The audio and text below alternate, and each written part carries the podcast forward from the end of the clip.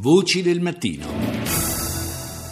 Alle 6, 8 minuti e 38 secondi, subito la nostra rassegna dei media internazionali. Cominciamo con Franz Van Catra.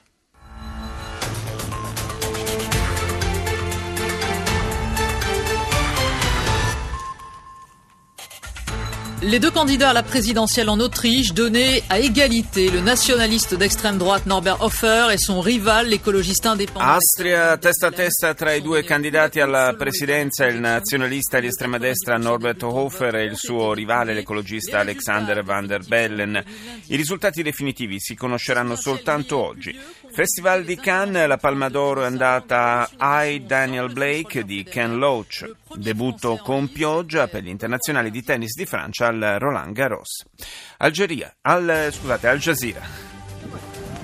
المخابرات الأفغانية تؤكد مقتل زعيم طالبان الملا أخطر منصور في غارة أمريكية L'intelligence afghana conferma l'uccisione ad opera di un drone americano del leader talebano, Mullah Akhtar Mohammad Mansour. Morti e feriti a causa dei bombardamenti delle forze irachene a Fallujah, l'esercito chiede ai residenti di lasciare le abitazioni. Si continua a ragionare sulle cause dello schianto dell'aereo egiziano nel Mediterraneo. Al-Sisi, il presidente egiziano, afferma che tutte le ipotesi al momento restano possibili. Andiamo negli Stati Uniti con CBS. This is the CBS Weekend News. Death by drone. A U.S. airstrike reportedly takes out Mullah Akhtar Mansour, the leader. Ucciso da un drone, un attacco condotto dagli Stati Uniti elimina il leader dei talebani afghani, Mullah Mansour.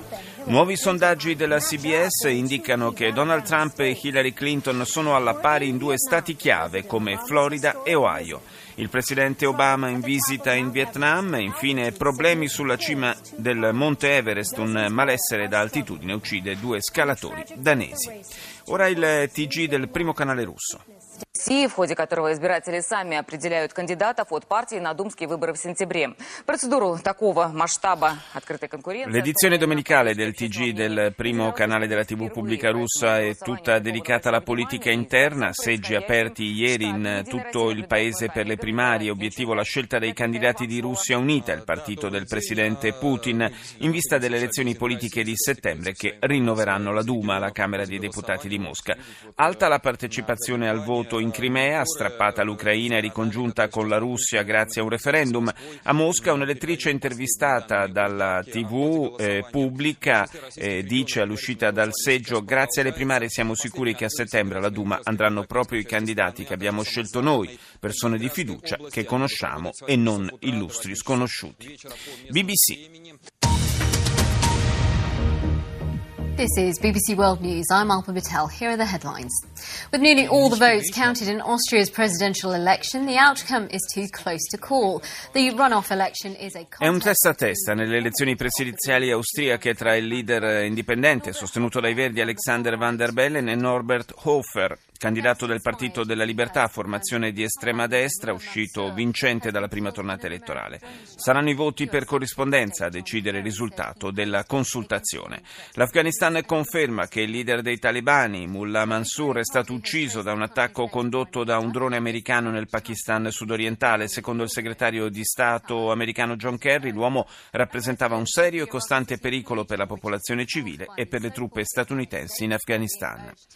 Infine i residenti di Fallujah, prima città irachena a cadere nelle mani del califfato, sono stati invitati dal primo ministro al-Abadi ad abbandonare la città. Il leader ha annunciato l'inizio di un'operazione militare per riconquistare il centro abitato.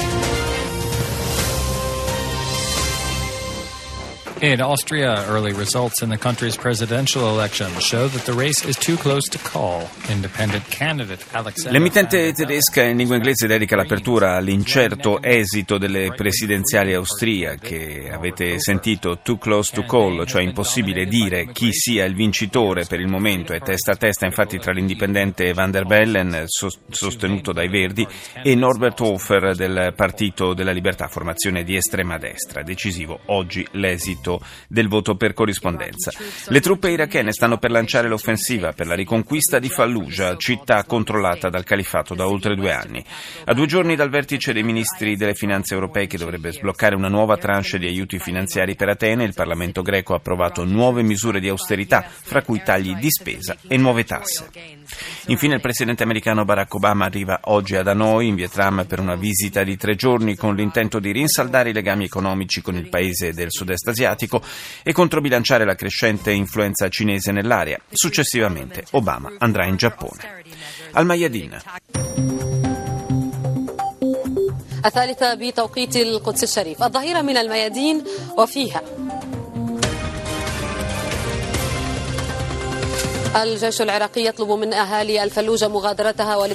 L'esercito iracheno chiede alla popolazione di Fallujah di lasciare, lasciare, la città per favorirne la liberazione da Daesh. Questo è il primo titolo della TV libanese. Il Pentagono annuncia la visita nel nord della Siria del generale Votel, comandante delle forze statunitensi in Medio Oriente. L'Afghanistan conferma l'uccisione del leader talebano Mullah Akhtar Mansour, colpito da un drone americano.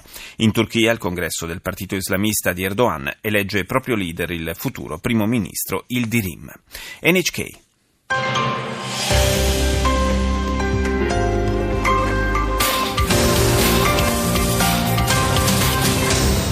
Welcome back to NHK Newsline. I'm Kanako Sakno. Here are some of the stories we're following this hour. Getting ready.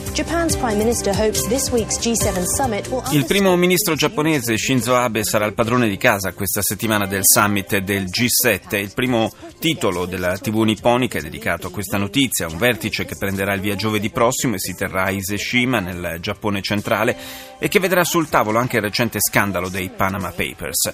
L'impatto della Brexit a un mese dal referendum che vedrà gli elettori britannici decidere se restare o meno nell'Unione Europea, gli economisti nipponici prefigurano preoccupati quello che potrebbe accadere se Londra scegliesse la strada dell'isolamento.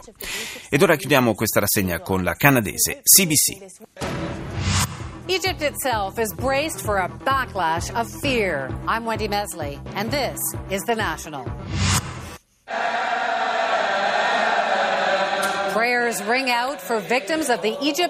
L'Egitto sconvolto da un rinnovato clima di terrore. L'emittente canadese apre con le celebrazioni in memoria delle 66 vittime dello schianto dell'Egypter che si sono tenute nella cattedrale del Cairo. Resta intanto il mistero sulla dinamica del disastro aereo.